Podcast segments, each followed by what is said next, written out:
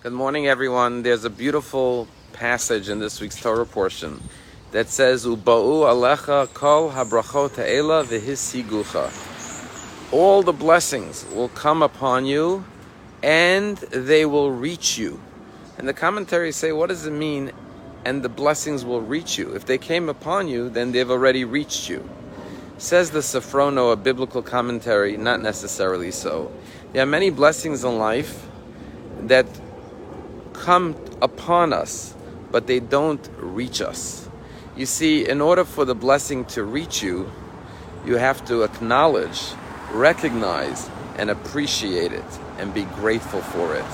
Imagine someone who inherited a large fortune and they're sent a check with a large sum of money that they inherited, but they never go to the mailbox to open up the check and deposit it technically they're wealthy, they inherited a large sum of money, but until they've received it and acknowledged it, they have not truly experienced the blessing.